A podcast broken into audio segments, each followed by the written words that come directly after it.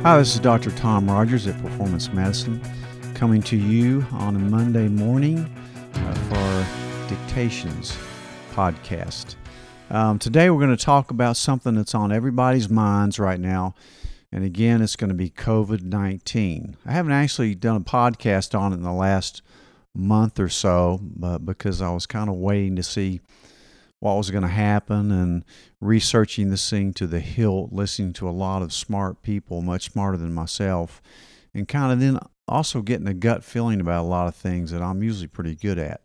Um, but uh, so I've got some encouraging news for you, um, despite the fact that everybody else around here, at least in Upper East Tennessee, is is really kind of scared. We've got a mask requirement again. Uh, we started that in Knoxville last week. This week in Sullivan County and probably Washington County will follow suit. But um, we are in our all our offices wearing masks. We're doing the same thing that we've been doing for the past several months, disinfecting every room, um, wearing masks when appropriate. Now we're wearing them all the time and taking temperatures and discouraging any sick people from coming to the office. We're going to do telemedicine with them. But, you know, there's a lot of uh, mass hysteria going on right now. And, of course, the cases are on an uptick in East Tennessee. There's a lot more positive cases, um, as would be expected, because there's a lot more testing. Um, you can find this nationwide. I mean, there are lines miles and miles long, and especially in big cities, to get tested with the tests that, number one, may not be as accurate as you'd want it to, and number two, there's there's just been a lot of mistakes with this test. Um, I'm all for the test. I think we need to do it. Um, and but he, here's what I think, and, and from all the reading I've been doing, I read an article and listened to a podcast from uh, a Stanford professor who's uh, won the Nobel Prize, and um, he gives a really good summary of kind of what's happening. As you, as you know, the the if you look at the graph of the COVID cases in, in the United States, it's going up and up and up. But the only important graph you need to worry about, it really, is the death rate from COVID nineteen. And it's going the opposite. It's going down, down, down precipitously. I mean, the death rates are really, really low. And, excuse me, there's a lot of reasons for this. Um, one is that we're kind of more prepared for it. Um, we can actually treat it.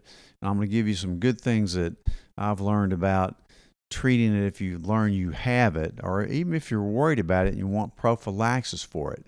Um, there's some really effective medications out there now.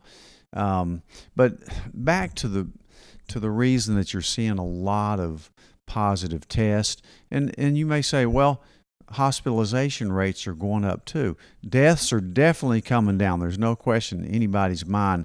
I mean, it's like watching the stock market that's crashing. There, there are really, really low death rates from COVID nineteen right now.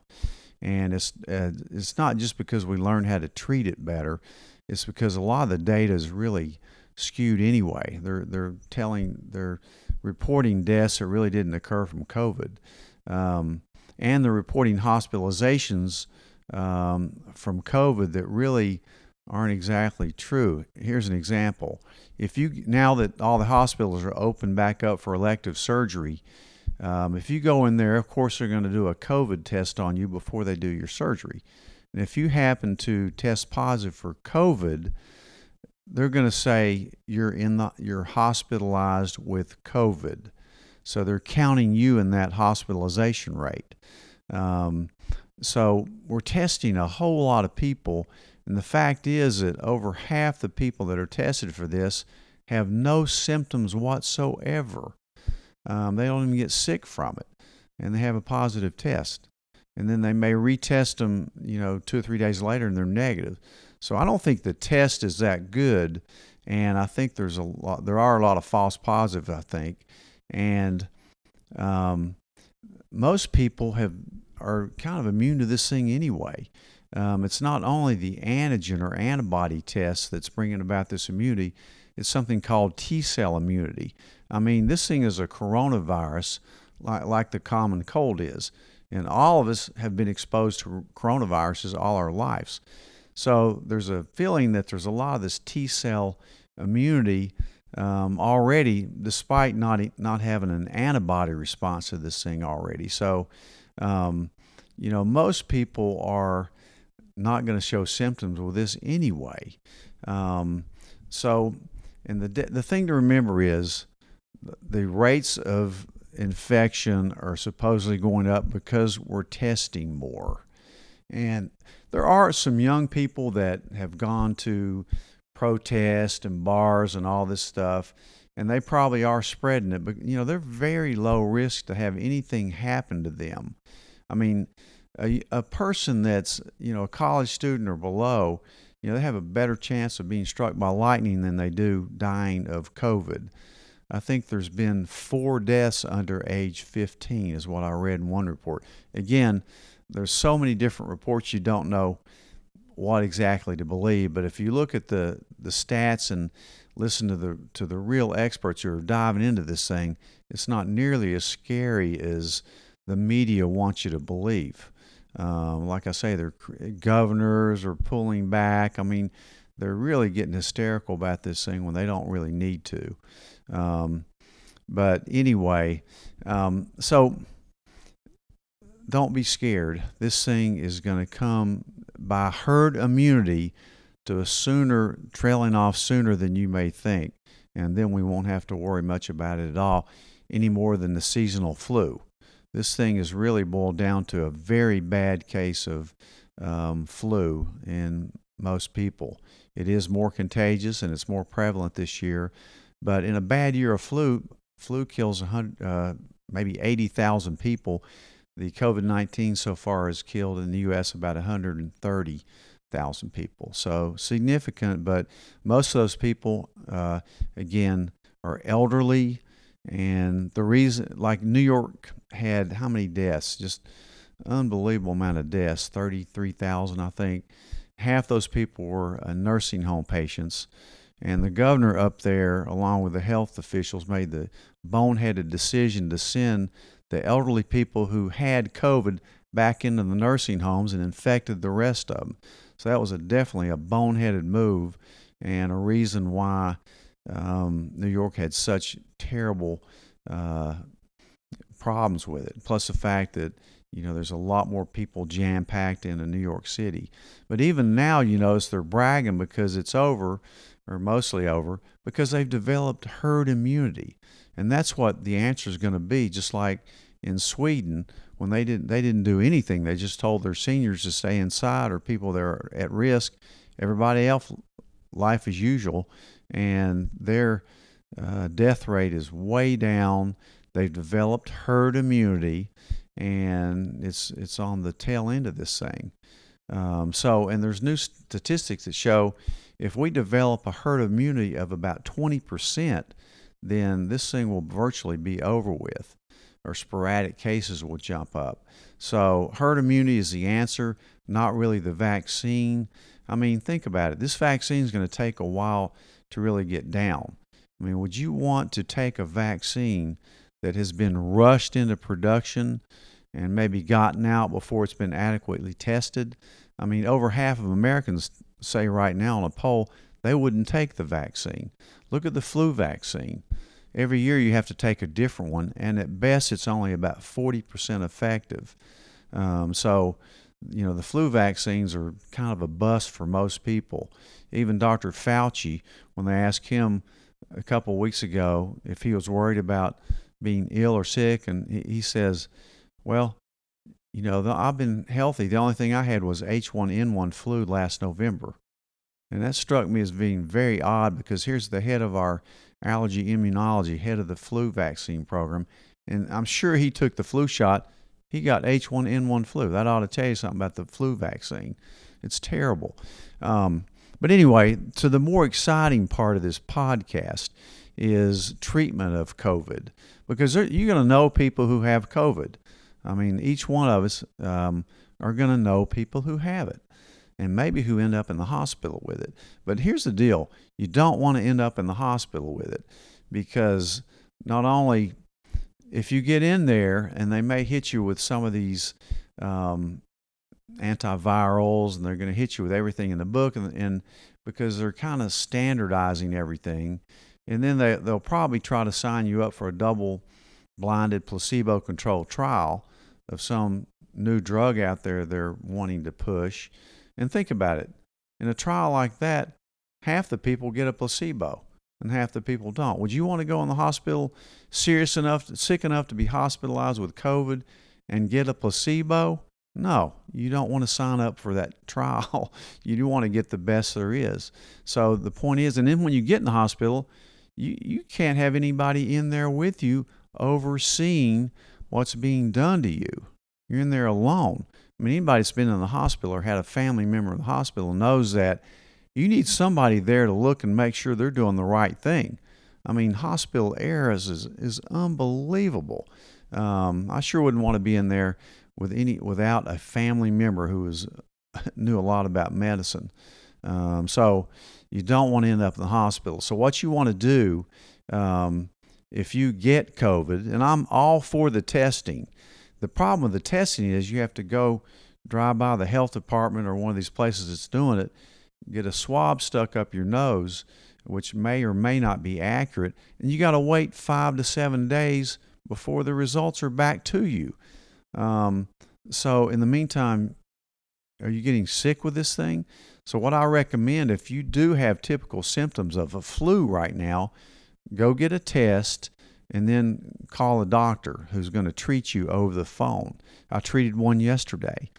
And in researching this thing, talking to a lot of hospitalists, pulmonologists, E R docs, um, and searching uh, on my medical sites, doctors that have treated a lot of this, um, there's some there's some good treatments that you can prevent yourself from getting sick with this thing. Um, because this is more of a cytokine storm inflammatory response. It's a respiratory virus that gets into your lungs. It may set off an extreme inflammatory cascade called the cytokine storm, which is really what kills you. It's not the virus itself. And who gets this cytokine storm and who doesn't is kind of unpredictable. And there are outliers. Most of the people you see getting sick from it um, have a lot of debilitating illnesses beforehand. Most of them are obese, hypertension, maybe diabetic, um, but they they are usually are elderly, so they usually have major risk factors in, in anyway. But um, so what you need to do if you're waiting for your test and you have flu-like symptoms like fever, cough, sore throat, um, lost your sense of smell or taste, um, headache, you know, feel the worst you've felt, like a bad flu, then I think you need to be proactive and get treatment for this. Um, one of the things that's been shown to be amazingly effective is a nebulizer or an inhaler that we have been using for twenty years called Pulmicort, budesonide. And it's a, it's a steroid that you inhale. And what it does, it, it we use it for asthmatics every day. That's why probably why asthmatics don't get as sick with this disease as people who aren't asthmatics. You, that sounds crazy, but it's probably because of they're using this inhaled steroid, um, which is a lot safer for you than the dexamethasone that everybody knows is starting to work for people. Um, so I would definitely do that. I would definitely take uh, Z-Pak for it, to prevent bacterial secondary infection, and also because Z-Paks have antiviral activity. Um, zinc has been shown to be majorly helpful with this, as well as high doses of vitamin C. Matter of fact, if you go in the hospital, please ask them to give you high-dose vitamin C in your veins to prevent sepsis. Um, and anybody knows, I hope all my patients and anybody listening to this is already taking a high dose of C and D. Um, if you have a low vitamin D and you go into the hospital with COVID, you're not going to do nearly as well. So make sure you stock up on your C, D, and zinc. And if you get the symptoms of COVID, go get tested if you want, and call our office or call your doctor if he's willing to treat you, if he's up to date on it, he or she's up to date on it, and is willing to put you on uh, the Pulmicort, the Z-Pak, um, some zinc, and um, maybe even some higher dose vitamin C, um, maybe even some thiamine. Uh, vitamin B one is very helpful for this. Um, so there's there's things you can do for this that'll absolutely wipe it out. Um, so the point is, really digest what I've told you here today and try to be proactive. Don't be scared. Don't listen to the media that it's going up and you you know everybody's going to die from this, because they're not. As a matter of fact, my feeling is that We've, we've developed ways to treat this. It's on its way. The death rate is way, way, way down. And we're more prepared for those people that do get very sick with it in knowing how to treat it. But again, the main thing I've always emphasized in my career as a doctor is prevention. And the way to pre- prevent this is to be healthy in the first place. And if you do end up getting sick with this, then you need to take action immediately. Um, through preventing yourself from having to go in the hospital with it. So um, I hope this has been helpful. I know it's been a long thing. Do your research. I can get you a lot of materials if you want. Um, call our office at Performance Medicine. I think we're going to be doing a lot of telemedicine in the next month or so. So stay healthy, and we'll see you next time.